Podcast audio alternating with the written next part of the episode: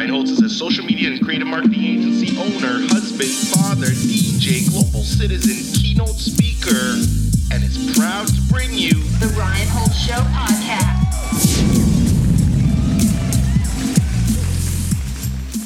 Hey everyone, welcome to another episode of the Ryan Holtz Show podcast. As you know, curiosity is our mandate. Today we have the most amazing guest. I was just complimenting her on her warm eyes. We're going to talk about tenderness. We're going to talk about um, corporate culture, company culture. Uh, Claude is an emotional optimist, coach, manager, and mentor. As the first ever chief heart officer, it is her great honor to lead at VaynerMedia. She works for 800 humans and is in touch with the heartbeat of every single person in the company. Her role is to infuse the agency with empathy. It is her sole purpose. Culture is a texture, it's a vibe, a feel. A, cult- a culture is alive. It's definitely not one or two dimensional. She thinks culture is very three dimensional. Culture in a nutshell, the heartbeat is for her. It is something that absolutely lights up her entire system. She constantly asks herself, how does she hold space for people? How does she make it not about her own agenda? She's an enormously she's had an enormously fortunate career and now that is her life's work to bring everything full circle. You've spoken at Google, you've done so many different things. Welcome to the show, Claude. Thank you, thank you. I feel like a game show. Absolutely. No, I think I think it's fantastic. Uh, my first question is, what time did you wake up today, and what did you have for breakfast?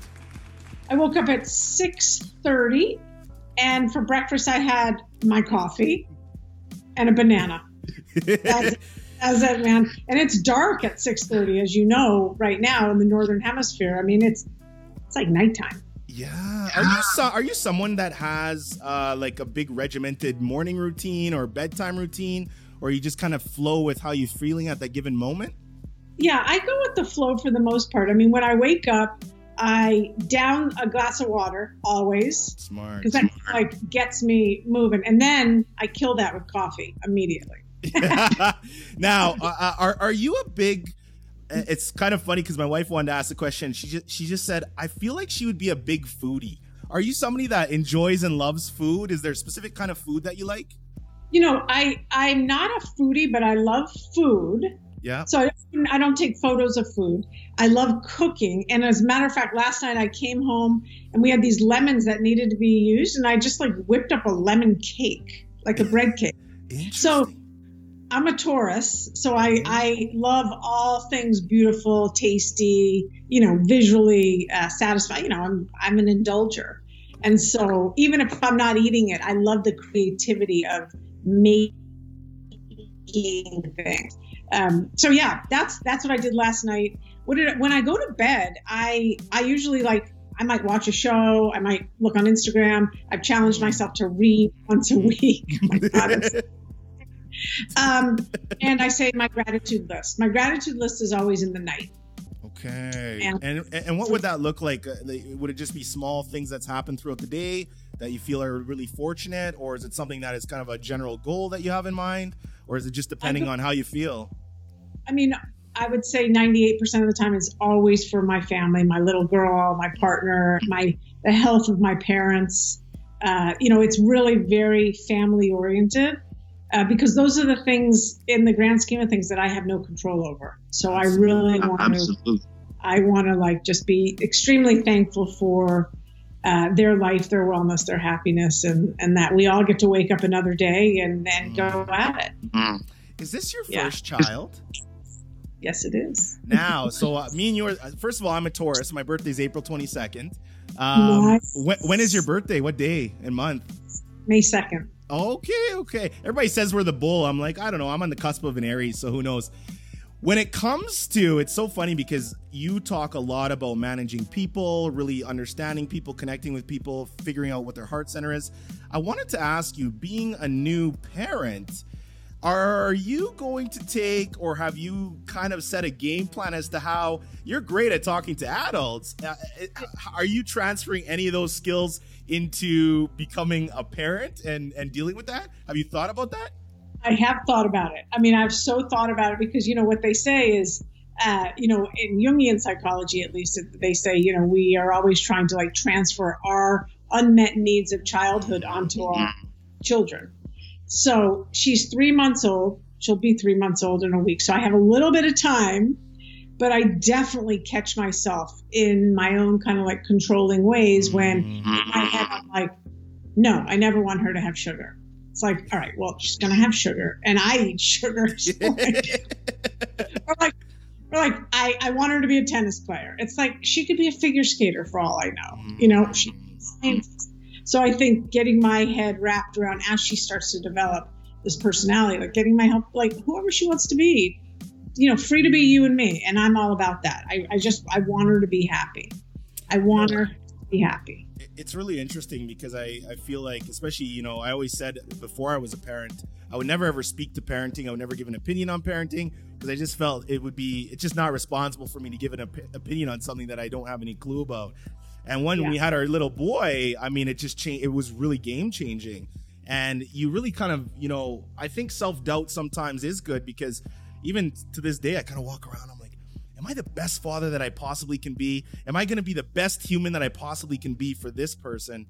And we were having the conversation about, you know, the one thing I don't want to do is ever pass on my, you know, my goals and dreams onto my child in the sense where I want them to have a safe space to really grow and figure that out for themselves with our full support. That's it. I think that's entirely it. As a matter of fact, like I've been using the term brave space lately. and, and just I've just been flipping it a little bit. Like safe space is actually what it is, but I've been using the word brave space as like I want to make sure that they feel that they can yes, of course be safe and they belong, but like they can they can just like take a risk with me. They can be Absolutely. brave. So I mean that for like all 800 people. I just mean that for everyone. But um, I can't wait. Like my daughter is just every single day. She's just changing, man. I mean, she's three months old. It's blowing my mind. it it it every day is a journey you know our guy is just over two years old and every day they grow and it, you, it, i'm so excited for you because i think it's an amazing you, you're gonna go down an amazing adventure. And i'm curious to see in like a year what kinds of material and things you'll be talking about and if that maybe changes the way you even view certain situations in life. Because it's i feel like when you have a child it just puts you at zero. Like you have this fresh palette to really go from. Zero, but also like uh, humble or, I mean, super, super humble because I know nothing. I know I mean, they hand her to you, and like we take her home, and they're like, "Whoa, they took the batteries out." Like she was so chill in the hospital, and now we're like, "What do we do?" you know, like. So I'm learning every single day. Yeah. Okay, so Chief Heart Officer, for everybody who's listening, she's the Chief Heart Heart Officer for VaynerMedia, which is owned by Gary Vaynerchuk and started. I don't need to talk about Gary because I think a lot of people know what Gary's about. Go Google the guy, he's everywhere. How did that come into fruition? You seem to now be an envy of a lot of your your peers in the industry that are in HR, which I know you say you're not really HR, but a lot of people say, "Man, how like you have this autonomy to do absolutely, you know, anything you want when it comes to dealing with the people and then trying to scale what Gary's trying to do inside of his human machine." How did you come into that? Is it something that you were kind of strategically trying to put put forward or is it something that just the universe kind of aligned for you? Yeah, universe totally aligned. I mean, the universe aligned that Gary and I would meet. I think that's the first thing. My best friend introduced us, uh, and we hit it off as anyone would hit it off with Gary because he's just so magnet. I mean, he's just he's a magnet. He's magnanimous. He's he's just a, he's a lo- he loves people. Um, and I started here as a uh, senior vice president of Unilever. I worked on an account, so I was very much uh, carried on my career as being a, a strategist and a cli- you know client service person. And it was very apparent to him very early on that I was similar to him. I had a very similar DNA in terms of positivity, uh, finding the magic in people, really trying to unlock them, help them um, uh, kind of steer towards more self awareness. And very early on, he would start asking me to just go to these other offices and, you know, just go do that thing that you do. And I was like, cool. That was kind of my life. I'd always done that thing that I do. You know, Yeah. I got paid. I got paid a different way to keep the lights on, but like I was just me, right? Um, and so I started doing that. And what happened was, uh, a year into my career with Gary, I got that big, big voice again in my head, which I had had six years prior, 10 years prior, which was, you only want to work with people. You only, I really thought I was going to finish my MSW. I wanted to go back. I love, I just love the people part of it. So I went to Gary, the biggest entrepreneur and salesperson in the world, and I said, listen, I, I love you. Thank you so much for this opportunity. I'm going to, leave. I literally was like, I'm going to leave. Um, no harm, no foul. This just isn't what I want to do. I don't, want to sell anymore. He said, What is it that you want to do? And I said, I only care about people. I only care about the heartbeat of this place. And we didn't have an HR function. He and I had considered HR to be heart because, look, I mean, HR is all about people. So I don't think, you know, to me, that's very common sense. Um, and so one thing led to another. And soon enough, he said, Look, I want you to be the chief heart officer. And I mean, Ryan, I knew what that meant because I had already been the chief heart officer here as a people person, as a manager. But that's who I am. I mean, that's like that. I, I just that's the only way I know how to live. My parents used to say, you know, quite a bit, like you think too much with your heart. You think too much with your heart. And Mm. as a teen, as a 13 year old, 15 year old, 16 year old, like that hurt me. Not that they meant to hurt me, but they were trying to protect me. But like Mm. that, that's what I had. I had to learn to be a critical thinker, Mm. Yeah. learn to th- see things as three and four dimensional, uh, rather than just like a part officer, and uh, and the rest is history. But I, I definitely think because he and I trust one another, and, and, and he sees me as as empathetic as he is, um, that's where the the autonomy to to do things that are that are very very he, he trusts that I'm going to do what he would do in that room.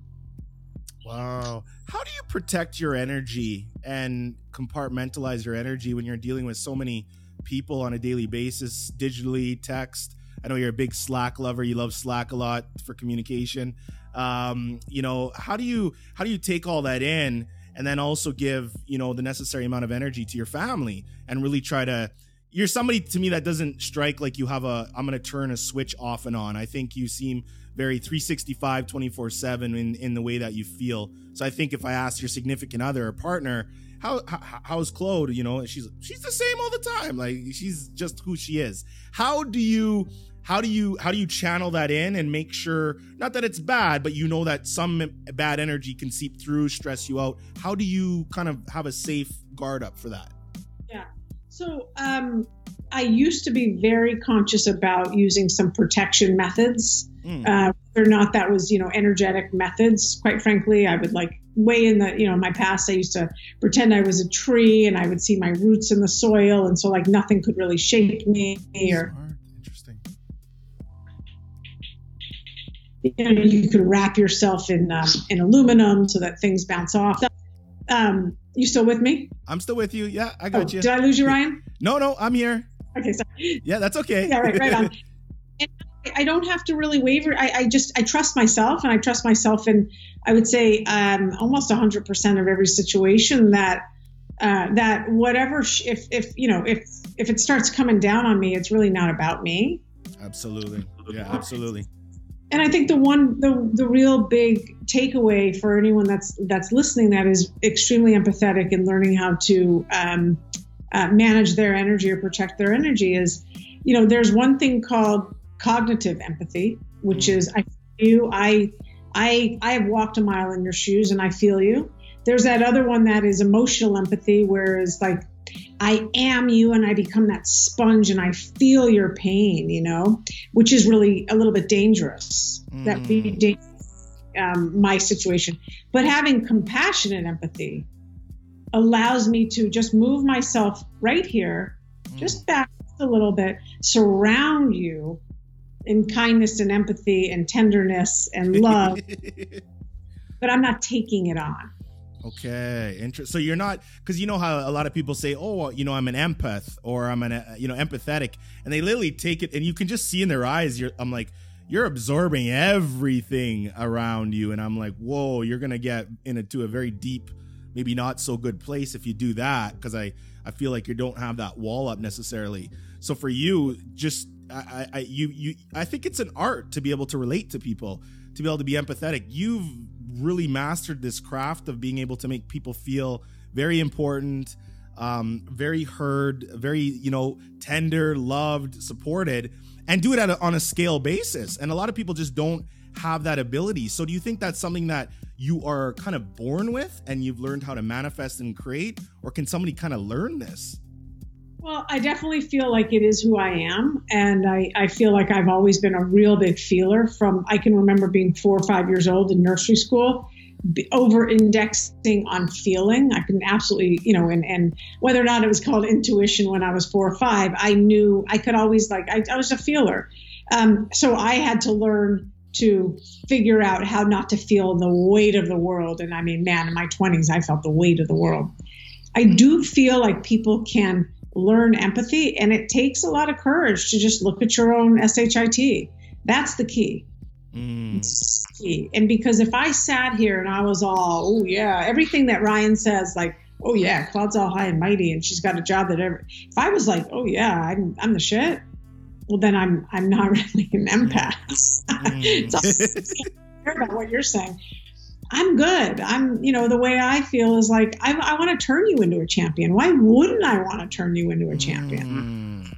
What does it cost me? It's only going to enhance my world if you're working on making this world a better place. It's only going to, it's only going to brighten my life. So why wouldn't I do that? You know, that's that's kind of where I come from. And my parents, my nana, who I talk about quite a bit, uh, you know, extremely uh, generous spirits, and so mm. I think I had uh, I had great role models in my life to pick and choose the things I wanted to embody. Absolutely, I, I think that's fantastic. It's kind of funny because everybody when they you know it's it's weird how our hu- our, our kind of psyche works as a human being it's kind of like gary too right everybody's like man gary's doing his thing and you know five jabs and a right hook and i got the i got his book on my shelf and you know a fantastic book um, eh, but people are they get really caught up in a lot of the hype, and I try to kind of stay away from that and say, why is this person having an impact? What is making this person, you know, so magnetic? So even when I talk to you, you know, I mean, a lot of people like, I love Claude. You have a whole fan club. And I think it's beautiful. But for me, I'm like, no, no, I want to go deeper because I'm like, how does, how, before all that happened, who was this person? Who was this human?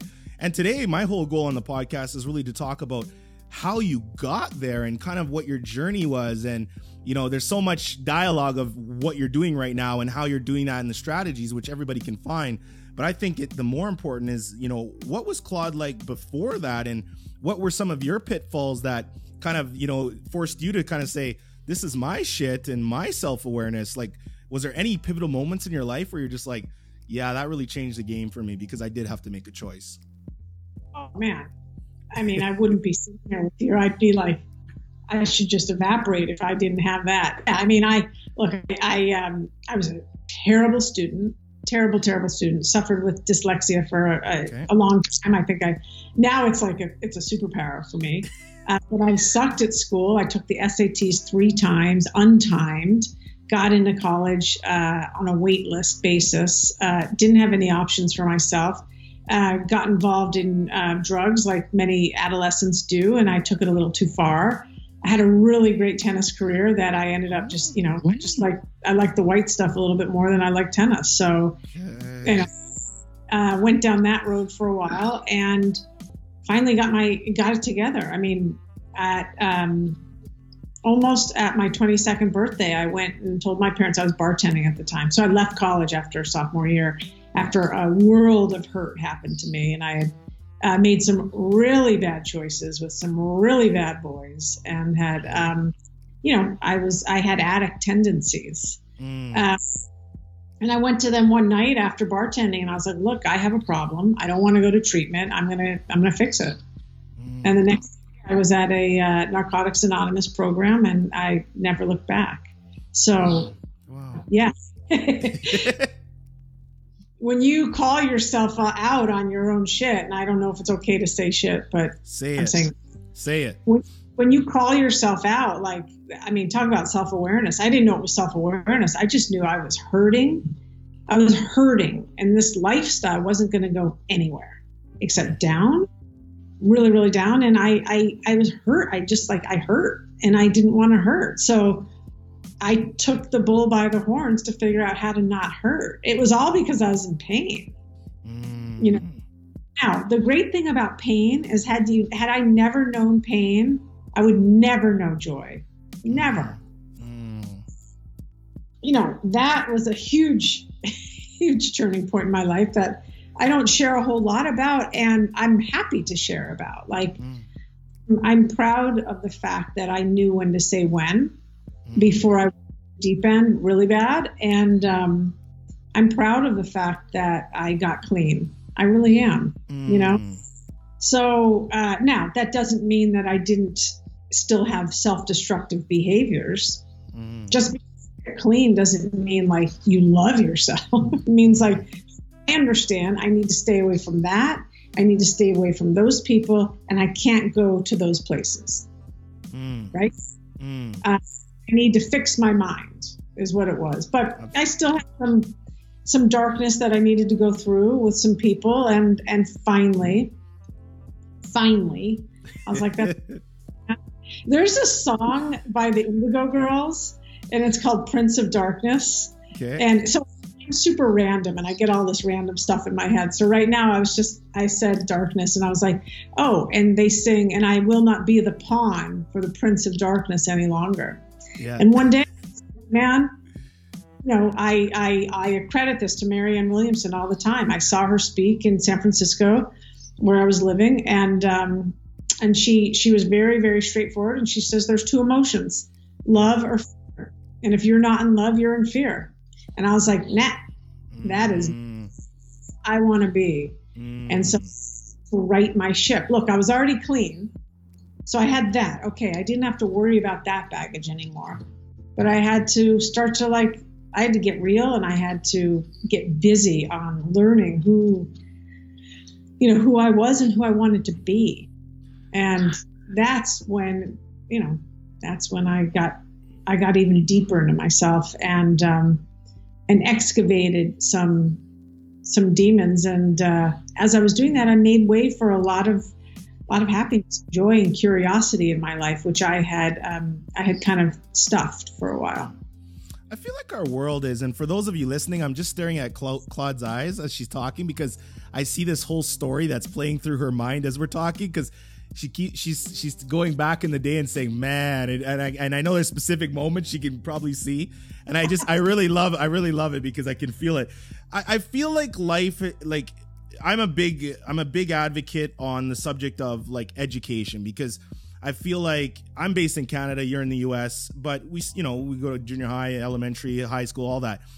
The way we were taught was so um like it's an assembly line, you know. One teacher said it to me best and she said, "Ryan, when a when a student graduates out of high school or their senior year, uh basically what happens is they're kind of like uh, a, a a piece of product that gets put out into society with a student number, almost like a car coming off a manufacturer, like a VIN number.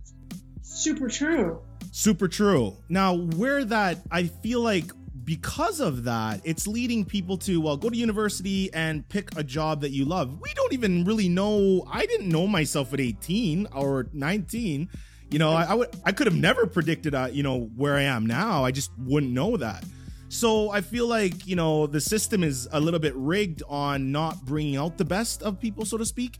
Because my biggest thing was always like I, I don't see a career that I love. I, I don't know that entrepreneurship, you know, wasn't sexy back then. It wasn't cool to go own a business, and people would tell you like, "Man, you're nuts. Why would you go do that? That's the stupidest thing you could ever do." Um, but now, of course, you know, it's like, and Gary says it, you know, rock stars, and everybody wants to be an entrepreneur and a number one, and it's like, well, no, that's not good too. Like, you got to be self aware. What is your opinion, especially when you're, you know, dealing with your team and onboarding and stuff like that? Do you see a lot of that kind of school dust on them uh, when it kind of transfers over into the real world, uh, into your world? I do with certain segments and certain cohorts. So, you know, we're 90, almost 90% millennial here. Yeah. And that starts like a, that's a first job out of school. Some of them don't even go to school. We don't we don't require a college degree. Uh, I strip that away from all of our um, uh, uh, jobs because look, I mean that that just like limits a lot of the population that we want. but that uh, that population that's coming in is is coming straight from school and it's very structured for them and it's very competitive for them and it's very black and white if i do this then and the fact of the matter and what we try to um, uh, contribute to here is people being their own architects of their career Mm. And so yes there is a job. There's a, a job description that you will get when you come in and, and get your job. Awesome. That's great. However the way you do it and jack does it and sally does it and sue does it is going to be different thankfully. Mm. and we get you know we get different slightly different values and different creativity into how someone's going to put their je ne sais quoi into a job. Mm. you know we don't want apples apples assembly line. Thank you no thanks however like i want to re- i want to recognize people that are writing code yes of course you know you got to write code there isn't a whole lot of creativity if you're going to be like you got to make the website look like that but it doesn't mean that you're not going to bring some kind of passion to the culture Absolutely. No, I think that's I think that's huge. I walked a I watched a few of your talks. I watched one at uh one at Google and I can't remember the other one, but uh I, it's kind of funny because I, I watch I watch you speak in front of a crowd and you kind of say certain things and then you're kind of like, okay, are they are they are they picking up on this? Are they digging this? And you're like, and then you'll just come out straight up and say, okay, guys, like you know what's up? You got your hands in the air. Do you enjoy speaking in front of crowds? Is it something you've had to learn to do? Is it something that comes natural? Is it something that's not natural at all? Um, how, how do you feel? How, how does that work in your in your emotional ecosystem? yeah i love it because uh, look i'm goofy i'm playful Yes. uh, and that's where some of that playfulness comes out. I mean, you know, I like I said to you, like I'm a little bit random, and I've got song quotes going on in my head, and I'm going here, and you know, so I really enjoy engaging with people. Um, I do my best not to uh, not to see them as judging me. That's my own shit, you know. Mm, But I love. I love fireside chats. I love Q and A. Um, you know, in, in school, I was, uh, you know, well liked and and like president and all that stuff. So um, I I want to. I'm a student and I'm a teacher. So put me in, like use me, uh, put me in, coach, and um, that that's the deal. But I enjoy it because again, you know, you get to see my personality when I'm talking to more than one person. You know. absolutely. Do you think the fact that uh, VaynerMedia has you and then also has such an open mindedness from top down or top throughout um, puts a competitive edge on the other agencies that you guys compete for business with? Meaning, I mean, recruitment. There's, I mean, you guys. I know for a fact people are lo- just dying to work there. So that's a really nice situation to be in as an agency slash employer. Um, and then there's other agencies that they're just you can tell they're so dated. They're they're they're boring. They're they're dry. It's you know they're they're not a a, a people first uh, type of culture at all. Um, do you think that really sets you guys apart in many ways? Uh, you think Um, I do. I mean, I think our I think a couple things set us apart. One, we have Gary at the helm, and he's uh, in terms of marketing, no one is talking about the things he's talking about. No one at all. He's um, he's he's created the book that will be read in textbooks for years and years and years if if uh, if we if we go on the educational path. He's done that. Two, we have a great culture people love being here. It's very friendly. It's very warm. It's very um, we, not I. It's very um, collaborative. It's in some ways it's a family. I mean, it's extremely large, large, large, large family. Um, but we're all. I think the thing that he, that sets us apart is that there's so much momentum here. You walk in the door and you feel it you're on like a you're like on a speed train. And i don't mean like a speed train oh my god i better get it together like i'm the wheels are shaking. Not like that. It's like we're going someplace. I feel it. And i've worked you know worked in a lot of different places and and and been around uh, a lot longer than the far majority of people here. Um, and you just know there's an electricity and an energy here that you want to be a part of. So i think that's something else that sets us apart and I also think the work that we do and the way we go about it. I mean, we're we're an advertising agency, a creative agency that has married media strategy and creative all together. You don't have to go to the media agency or the creative agency and tie it all together. Because you know what? That's super inefficient. Mm. Super inefficient, a massive waste of time. And for a client, so much waste of money.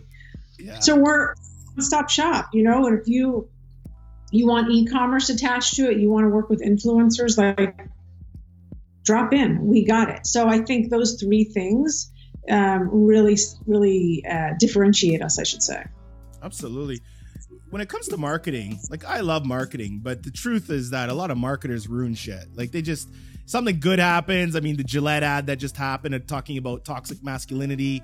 Um, you know, the social campaigns like the Me Too movement, Black Lives Matter, things like that. I, I love what social media has done in terms of making it. I think it's a very even, uh, fair playing space for everybody who wants to basically take any path in their life.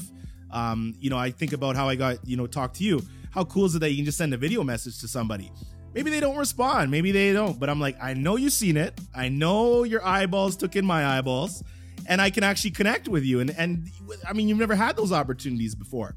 That being said, is do you feel marketing is getting very noisy and kind of uh, concentrated with a lot of crap, or do you think marketing is getting cleaner, more refined because of the transparency that social media allows for it?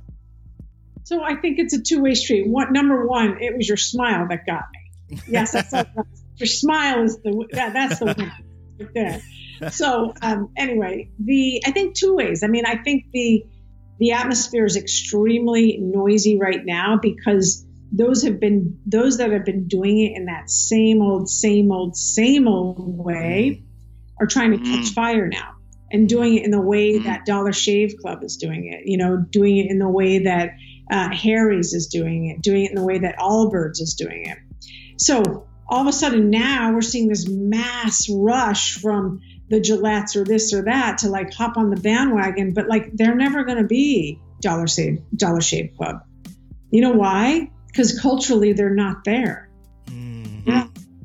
And so I and I do think it stems from what's going on in the internal engine of a company, a corporation, a, a marketing, a comms agency, whatever. Uh, I think that is what creates exceptional work. So Allbirds, you know, I happen to know the chief uh, talent people officer there, and like he's a he's a great guy, and he leads with his heart. He knows his, you know, he knows the alphabet, and I am sure that adds to their exceptional work. Uh, Airbnb, same thing. Those places they deserve they deserve to be recognized. It's good stuff, but I do think it's a little bit noisy, and I do think it's going to be noisy for the next five or so years. I think that voice, Alexa, Google Voice, whatever, is going to uh, allow some of the cream to rise to the top because that's how we're going to be ordering blue jeans online. I do like Bloomingdale's and mess up spelling Bloomingdale's up because my thumbs are so fat. I'm going to just say, Alexa, I'd like a pair of Seven Mankind jeans, 28 waist. And Alexa's going to be like, Bloomingdale's has a sale and you have a credit card at Bloom, yeah, you know. Yeah. it's too crazy now. Oh my god! Even podcasting. I mean, you got to make sure it's just uh, like audio is very good. I mean, it, you know, it's a great way to, to take in. I did listen to a couple clips of your podcast. You have ten episodes or so out, right, on your Yeah. podcast. Yeah. And you know what, though? They're like one to three minute clips. So it's I- like, I was so shocked by that because I went to I went to it on iTunes and then I'm just looking and I'm like, I, I listened to one and I didn't even like look at the time and then all of a sudden it was done and I'm like, what? Wait, wait. I'm like, oh, it's like 34 seconds or and it's just like I felt like you were just kind of like I don't know, sitting or walking or talking or just having a thought and you were just like, I'm gonna record this right now. that's exactly what happened, which is why the, the sound isn't that great. I just did three podcasts the other day. I like I like to put things out in bingeable uh, bingeable formats because that's the way I, I consume, uh, and I want them to be small clips. But I got some I got some better equipment now, so they're. Uh, but what they what they are, Ryan, is they they're either just like me walking and talking, or uh, a couple a couple guys that I talked with, and we just have like deep conversations on life Mm. that's what I'm doing. So um, but what I'd like to do is start to interview kind of like the the everyman and woman. Nothing, uh, uh, you know. I, I'd like to almost do like man on the street type of interviews. You've heard of you've heard of Humans of New York, right? Exactly it.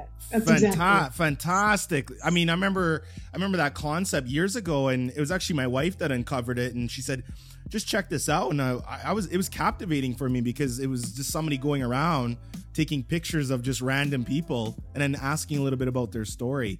You're very right. I, I'd like that. You know, even on our podcast, we try to get you know some notable names and stuff, but probably eighty percent is just we've had police officers on, we've had firefighters on, we've had paramedics on, we've had social workers on. Um, you know, just really cultivating, you know, humanity. Uh. A lot of questions for this episode came in via LinkedIn, but you know, time permitting. But the one consistent question that always keeps getting asked is, and it was always from HR people and whatnot, was, well, how did Claude, how does she get this fantastic opportunity? Now, I fast forward to a talk that you did. I can't remember which one, but you did get a question asked to you from the audience. Basically, the lady basically said, I don't like my job. How can I like do something almost more along the lines of like you? And it's like, I think you actually responded to her after a little bit, but you basically said, well, then change it. Like you just said, you're like, if I didn't like my position, I would not be here and I would just change it. And you, you know, more or less said, like, my time is valuable, but so is my emotional, like, you know, feeling towards what I'm doing. I want to enjoy what I'm doing on a daily basis. How much of it is somebody has to take the bull by the horns? Um, and then how much of it is maybe, well, I'm working at a company, Claude, and this management, they're just not buying into this. Should they go? Is there room for them to maybe change things? How long should they try to fight that battle for, or should they try to fight that battle? So last night I did my first Instagram live, and I got the same question, and I love the question, and I feel as though there are a couple different ways in. So first and foremost, change happens on the fringes. Like, so if you want to change culture, it's going to take one or two people to do that. Like cultural changes have, they don't happen all of a sudden in the center. It takes a while to get a groundswell. So whatever it is, if you're at a job and you don't like the culture and you're not ready to leave it, you can't leave it, you need the paycheck, whatever. Start to find those people. Create an affinity group. If you are, um, let's just say you're a person of color and you want to like bring other people to, uh, together that are of uh, different ethnicities or minorities, start the group. Mm, Like even if you're LGBTQ or you like Dungeons and Dragons, mm, bring together, find your people. mm. Find that's the first thing I would say. So spearhead that. And I don't think that takes anything other than the desire. That's Absolutely. That is super free. The other Absolutely.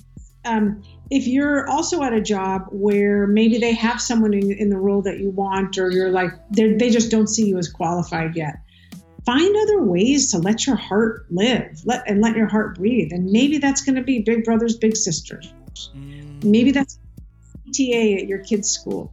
Maybe that's going to be um, starting an intermur- uh, intramural soccer club mm. like ways to get your heart out there. Maybe it's it's starting a volunteer committee at your, you know what I mean? Like Mm, the the thing I want to say, and I said it last night, is like, don't don't copy me. Like uh, this is this is my personality. mm, There's no one else doing the job. There is no job description. mm. Gary said, I said, how do we know if I'm successful? He said, you'll touch every single human being and you'll infuse empathy throughout the agency. Okay. Mm, mm. So I went to I went to I went start doing that. But there's no secret sauce. So whatever Ryan's personality is when he's a chief heart officer, it's going to be the way you choose to operate your life and your world. How you see people is how you see, you know. So I really do say like don't do it my way. Do it your way. I can tell you what to do in light of the fact that you might not have that opening. But also, there's, you know, call yourself a chief happiness officer, call yourself a chief integration officer, apply to that chief, apply to that culture job. There's tons of them. You know, Mm. get busy. And and one of the things I learned very early on in my life, and it's because I was a tennis player, I was an athlete. And I will never forget it's don't wait for the ball to come to you. You have Ah, have to go after the ball. And thank God I had sports to fall back on because I was such a shitty student. But that lesson in life is something that, like, look, I'm the only one holding me back. mm, mm, That's it. That's the problem. It's it's mine. mm. If so, that's what I want to. That's what I want to say to those people. And I'm I'm happy to. You know, people are always like, I'd like to hear more about your job or how do you do it? What do you do? And I want to be a chief art. And it's like I want to give you all everything I possibly can. However, your name isn't Claude. Mm, is Jill or Jack, and you got to figure it out your way. mm, mm. I uh, I speak at a lot of schools on resiliency. My, I have a really um, not rags to riches, but a very. I was raised by my mom, which was a single mom, and my mom passed away when I was 13. So it really, you know, I started playing football at about, about 13 and a half. And football, I, I say, if I wouldn't have got into football, my God, because man, I got to take out frustration. Um, I got to learn a lot. And my coaches it almost became somewhat of my parents at that point. You know, it really taught me those everyday, um, you know, principles of getting up and, you know, being on time and keeping that regimen in play. But I, Yeah. the one thing I learned a lot from football, even through college, was it's all about next play. Um, you can't have a long, like your short term memory is is like zero in football because you know you throw the ball, you get completely me- annihilated. You got to get up, you got a few seconds, get back in the huddle and act like nothing happened, right? Um, tennis, I have a lot of respect for. My wife and I play tennis. I love tennis. Um, but it's like it's you. It's just you on the court. You're on your own island. Um, and you know, I think it's fantastic, right? Do you still play it all? Just like leisurely? Just leisurely. I, I really only I don't compete. Yeah. I don't like to play games. I just like to hit because it's you know I I know that rhythm just like I know the rhythm of um, uh, my favorite song. Absolutely. It's like a it's a thing I know it's a but um but you're totally right because in tennis and soccer in business you have to it's a it's a first of all it's a marathon. You're not going to win a tennis game in 5 minutes. Mm, and you're get you know your A series funded in 5 minutes either. Mm, you know when I talk to Gary it's 2019 he's already talking about 20 the 2020 like Q3 and 2021 this is already done for him mm. already done this. He already can see this year. That's first of all, that's a superpower. It's completely magical, but it is what keeps us in motion because we're going someplace. Because we got someone at the helm and some great leaders here that are trusted, whether or not it's in the people department, in the media department, in the strat department, whatever it is, you know. because you work close with Gary and you guys get to have, I mean, you're having, you know, intimate conversations about many different things. So I'm sure you get to see a whole other side than the whole DailyVee YouTube channel and all, all that comes with that.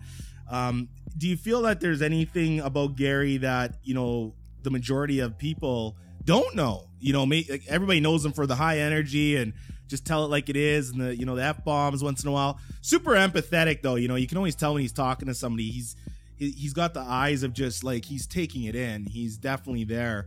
Is there anything that you think, yeah, you know, if, if somebody got to sit down with him and have a real intimate conversation, they might they might kind of see maybe this, or is Gary just Gary? I mean, he, he- it is definitely what you see is what you get, which I love about him. yeah, The CEO Gary Vaynerchuk is very different than the brand Gary V. yes, yes, A huge distinction that uh, when you come in here, if you came to VaynerMedia, you're not going to see Gary V. Yeah. You're going to get the grounded individual who's got time for everyone, Mm, uh, answers, and uh, he's. I, I just, you know, I adore being around him as a friend, as a mentor, as a brother. I I get so much joy out of being around him, and I also I learn so much, so much, and I want I want to keep learning in my life. absolutely, absolutely. When you talk about um, groups, like you said, if you're a person of color, LGBTQ, Me Too movements. You got, you know, girl boss, lady boss. You you have a lot of these different groups. What's I had a great conversation yesterday because somebody said, you know, marketers got to watch in terms of the divisive tactics that they somewhat play in terms Yes. of pushing out messaging. Marketing, and I like this lady because she's a marketer, but I, I love the way she put it. She just said, you know, Ryan, marketing is um, we arguably could be one or two of the most important things in human uh, nature and, and mankind because you're sending out messaging that people are actually taking in which is completely changing their life uh, of course you have facebook and all the you know data issues that are happening with all that and i still you know people will argue with me on it but i always say if something is for free and you're using it and they're valued at billions of dollars, they got to be making money somehow. So I, I have to take a little social responsibility for what I share because I know that as soon as I click publish, even though it deletes, it, it, it does not delete. Nothing is being deleted. So for you, what's the fine line of being, um, you know, creating those great groups? You know, you said in a lot of videos, you're like, when somebody comes to workplace, if they're a black person, if they're a Spanish person, if they're an Asian person, if they're, um, you know, if they're an LGBTQ person, they like it's nice for them to see them at the workplace. So we like to have diversity, inclusion. What is Yeah. the line for you though, where it says, okay, we got to watch our messaging in terms of being divisive and saying, go get your own group, as opposed to, well, no, we want to have a big, you know, open area and open ended conversation about it. Yeah. So, first and foremost, we want everyone to feel like they belong, period. Mm, To the logo of VaynerMedia, to the family of VaynerMedia. mm, That's first and foremost. I want every single person here to feel physically and psychologically safe. So they, they feel when they walk through these hallways, they belong no matter what. No matter what.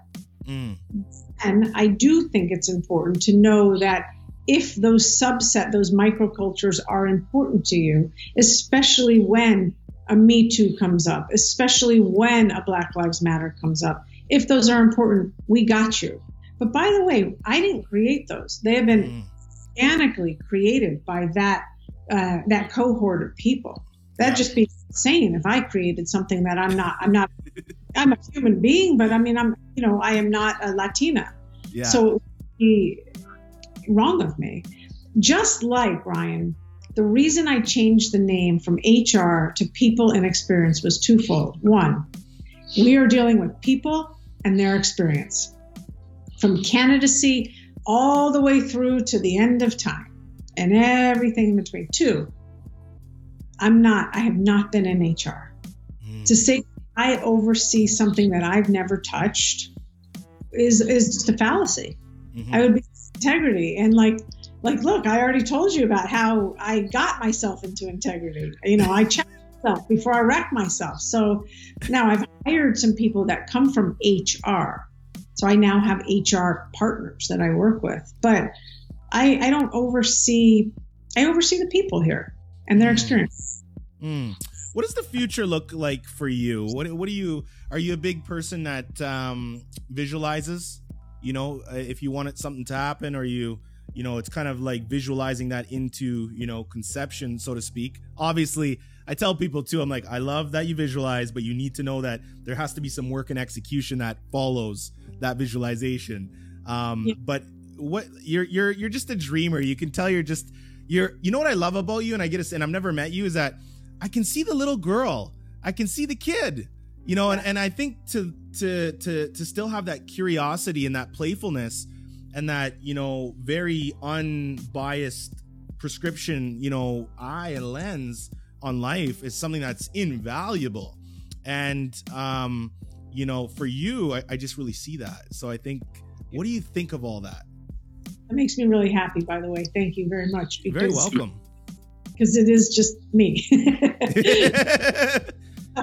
I mean, I'm wearing an outfit that, you know, you could find a picture of me at five that I was wearing the same thing, I'm sure. um, um, so do I visualize? Uh, I, I dream. I don't visual. I don't sit there and, and be like, you know, I'm going to visualize. Uh, da, da, da, da, da, yeah, yeah. Um, I visualize ha- joy. I mean, I visualize a happy, complete, wonderful life. That is what I visualize, but I also feel that Mm, and I work it. I got to work it. You know, I, I was a lone ranger for a long time, and finally, I, I found a relationship I wanted to be in. Now I have a family. You know, that's pretty awesome. Mm. Pretty incredible. So, yeah, go for it. is that you're i know you're you seem really nice and i bet you're the nicest person ever but i know there's a flip switch there's and you're a taurus there's got to be a i can see you and and you know like you said you know you're like you know every conversation with every employee or or, or team member is not always great. It's not always fluffy. Um so you know you have to kind of pull the hard line sometimes. So uh, like what is some things a couple things that you're just like you you will bring out the other Claude in me that, that are just like infuriate you. Um, whether it just be tendencies, whether it be attitude, whether it be, you know, certain words, just things that are you're like, I'm having a hard time working with this person. Is there Yeah. anything that just sets you off? For sure. First of all, I don't think I'm not. I don't think I'm that. Not, yes, I'm thoughtful.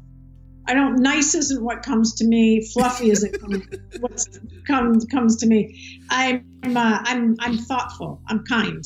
You know what I mean? Uh, but there's nothing about me that is going to be like sweet and sappy. You know, I'm not snobby. I mean, I'm I'm I'm a Taurus, like you said. Like I'm I'm like a you know I'm a player. Like I want to get I want to get busy. I want to I want to get dirty. Like you know, give me give me something chewy to chew on, and and I'll you know let's, let's make it happen.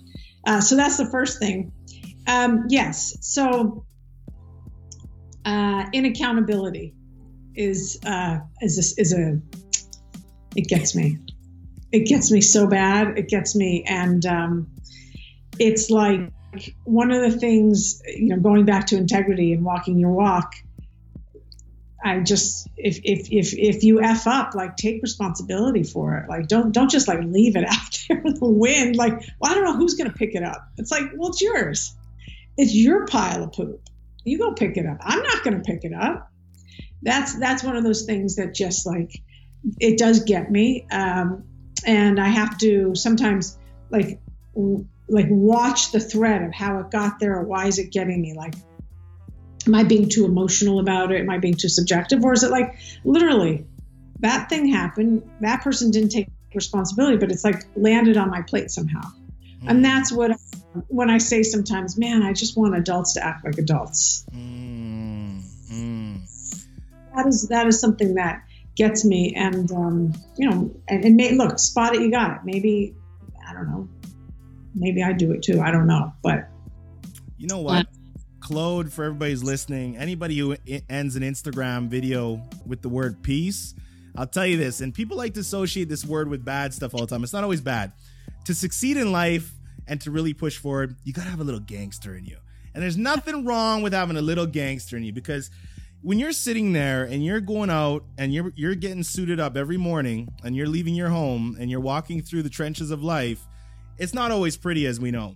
But the ones that thrive on it, they like to get dirty. Like it's funny because when I met my wife, I come from a very humble beginning, but have done very well.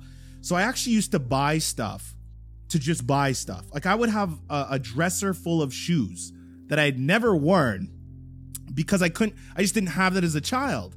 And that was a revelation. But I said, if I'm going to keep doing this, why is that happening? Now, that being said, my wife laughs because she said, Ryan, you are so comfortable in uncomfortable situations. I do so well in the gutter.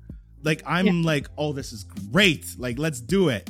And it, it's probably that one thing that it really helps me to relate with almost anybody in any mm-hmm. situation.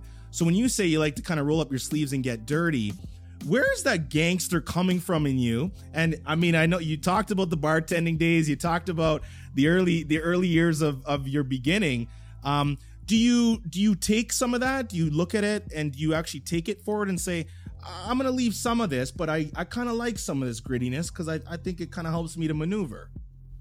Yeah, so I, I think I've always been a, a very mischievous person. That's what I'm gonna say. Playful, mischievous. Like I, uh, I'm, I'm wicked.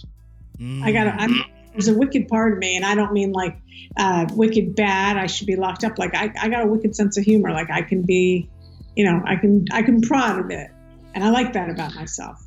Um, I grew up with a lot of advantage in my life, a lot of advantage. Mm.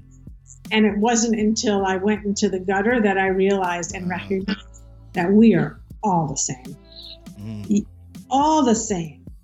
Every single one of us. And I tell you what, if you don't think you're the same, you go to a 12 step program and you sit across the circle from that person who has lost everything Mm. And you have the same issues, same exact issues. Mm. we're all the same and that's why like empathy is the muscle i i am strongest at because i recognize i recognize like and, and also like and that is gangster by the way i'm even i'm talking Hell yeah. so freaking taboo so taboo but you know and i said i said to someone yesterday i wrote him on text this guy i know from the marines who's um, a marine vet and, and i dig him man. His name's rich so shout out to rich. And i just wrote him. I was like gang recognize gang. Right? Like I dig that about you, Rich. Rich, if you listened, I dig I dig that she digs you because that makes you very diggable. and i said to my girlfriend today i wrote her on text i was like don't hate the player hate the game. Yeah. Like literally, I could show you that text. Because, like, look, it's all we're human. We're doing the best we can, and if we're not doing the best, then we get we better get it in gear. Mm. Is passing you by if you are not getting in gear? And like, I decided a long time ago, I don't want it. I don't want it to pass me by. It's my look. I didn't think I was going to live past twenty five. I didn't have a dream. You know, I didn't. I had no clue what 26 was going to look like. Would you say you matured um uh quote unquote later than the average person in Yep. terms of really coming into your own? Yeah, because I'm a Taurus and we're late bloomers, and that's what we do. Yeah, interesting, Yeah. interesting. Yeah. But I, you know what? One thing about the Taurus, though, and, and I'm proud to be a Taurus. Don't mess with us. Like we can run the marathon. Like we will run without shoes on. We That's are right. we are some animalistic folks, and it's kind and we, it- we we all do the same thing. We kind of sit back and smile, do a lot of smiling. I always say, be careful about the person in the room who's quiet or who's smiling too damn much. Yeah. Because there's, there's something that about those two characteristics. It just it, I'm like, okay, I, I gotta I gotta keep my eye on those people. Yeah. but that's it. And I think the Taurean, like the Taurean are like we we're close to the ground, Mm, mm. dirty, and we will get in that mud and roll around, and we will come up at some point. You know, but Mm, I got nothing wrong with grit. mm. You know, that's how I got here. Absolutely. Uh, I know time. I know time permitting. Uh, Clo, Clo, Clo, I got Claude booked, booked in for a very specific amount of time. Funny. Um, I got to tell you something, Ryan. My my given name is Claude. Claude. Yes. Yeah. Well, I, I keep We- wanting to call you Claude. That is my name in America. In American English, we say Claude. I, I did ask you on Instagram because I was like, what like what pronunciation do you like of it? And I I know because everybody call everybody calls you Claude, but I have Yeah. a friend with that name and they're Claude, and we're, we're like we have a lot of French Canadians like from Montreal and stuff like that in Canada, right? I love Claude, and when I go to Europe, it's Claude. Claude. Yeah, it's Claude. So are you are you French then by uh, like your parents? No, No, yeah, no. Yeah. yeah, they named me after a wonderful friend they had, a female, Okay, and uh, Claude. that's so it. sweet. Where would you tell people uh, as we kind of end off here? But where what would you say to people who are just stuck? And I mean, there's so much self help. There's so much self development resources out there. People can watch videos and stuff. But where would you? What would you say? What is the one thing that somebody a tactful action they could take immediately that would just help them to at least propel in the direction of being unstuck? Yeah, being stuck sucks, by the way, because you're oh. the only person that can unstick yourself. So I think there's two things I would say. The first thing, the first thing is, and I, I again, I gravitate towards groups because I think it's important to find that you're not the only person. When you're stuck and you're in the gutter, you have so much shame and embarrassment around you, and that is only going to propel you to be more shameful and more embarrassed. So I would find like minded people, not that you're going to wallow in that, but that you recognize you're not alone. Mm. You're not the only person that life's, life's gone bad for. Mm. That's the first thing I would say. Absolutely, absolutely. And the second thing I would say is, and and and I and I pray that I say this to the person that did have somewhat of either a happy childhood or was a dreamer in childhood. What was it? What inspired you as a child? Mm. Inspired you? Was it running through the grass? Well, then you need to go outside and get get busy in that vitamin D. Was it uh, reading books? Then get to the library. I mean, I'm being a little bit, I'm playing a little bit, but it's like get back to the root of who you were Mm. before the shit went down. Mm. Absolutely. It's still in you, Of course. you know. So that's what I would say. Uh, one last question. If a police officer is going to be catching a criminal, can a sheep catch a wolf or does or does a wolf uh, or in order to catch a wolf do you have to start thinking and really getting into the mindset of a wolf? Um, You got to become a wolf to catch a wolf. really interesting because I did just say gang recognized gang, didn't I? No, you don't. Because a sheep has different qualities and a sheep has different strengths and skills. And a sheep will out will out sheep a wolf any day. I love it. Um, I, I, one thing that is interesting about doing a podcast, and a lot of people when I talk to them on on the podcast and to the audience, the podcast for me was always a, a platform to uh, really show the curious side. It was a place I could go that I didn't have to worry about saying the f bomb and the shit bomb and all that. Um, but it was also a place that I felt people could see somebody fail publicly and fail often. So I started on episode one. My equipment was terrible. I watched, uh, I don't know if you heard of that show, The Breakfast Club, right? Charlemagne the God. Um, Yep, I said, man, what kind of mics are they using? The Shure SM7B. So I'm like, okay, I'll get that mic. So all the way wrapping up to episode 51. It's so humbling to learn how to ask for people's time. That's an art. Uh, and number two, it's more humbling when somebody says yes. So the first interaction I had with uh, Claude, which I hate, was I asked her for something, and it's always been my mandate to always try to build the relationship. So my question to Claude is, if there's anything in this world I can do for you, what can I do for you to provide you with some immense value? That is my last question. So that smile that you have, you got I want you to spread it more. Yes, Good. absolutely. The one thing I would ask is you find that person, whether or not they wrote you on Instagram or they wrote you someplace today, and you give them your attention. Mm, that's great. I love that. Yeah, I love that. Um, Claude, thank you so much. Where can people find you? Plug yourself if you have any side projects going on. I know you got your podcast. I know you're everywhere and anywhere. How can people reach out to you? Yeah, reach me on uh, on Insta. Reach me on on uh, LinkedIn. I mean, just just reach me. Send me a smoke signal. I'll get it. I respond. I I, I think I respond to 100% of people that reach out. You're So- fantastic at that. Yeah, you're fantastic. I try. Do you want to with your social media too? And I notice, would you say as of late you're kind of kind of hitting that a little harder to really build up your community slash audience as well? Yeah, I am. I really recognize that whatever's going on in here and whatever I got going on in here is something that uh, is something special, and I want to share it. I want to help people, man. Yes, yes. I'm, I am completely, I'm completely of service. I uh, and I really mean that. Like, I, but I'm of joyful service. There's like, I, I want to get people out of that gutter and you know flying a bit. I can't do it all, but I can get them flying and flapping a bit. Perfect. Um, well, thank you so much from the bottom of my heart, my soul, for coming on. Na- namaste to you, my friend. Um, again, everybody who's listening, this will be up. You'll know where to find it. You can find Claude. I will link everything in the comments. Thanks so much for everybody listening. Uh, we've grew our audience from last year, uh, second quarter to this first quarter already by about 150%. It's been fantastic. Um, Wow. The power of social media really is through and through. Um, but curiosity is our mandate, and we just talk and have conversations. And one thing I'm proud to say, we have no, we never ever have any pre-written questions. They're just, it's Yeah. just a conversation. I could tell, and I love it. Thank you so much, man. I, re- I appreciate you. I appreciate your audience, and uh, I can't wait to do it again. Thank you, Claude. And can you just say one thing for me? Just say the Ryan Holtz Show podcast. It's the Ryan Holtz Show podcast.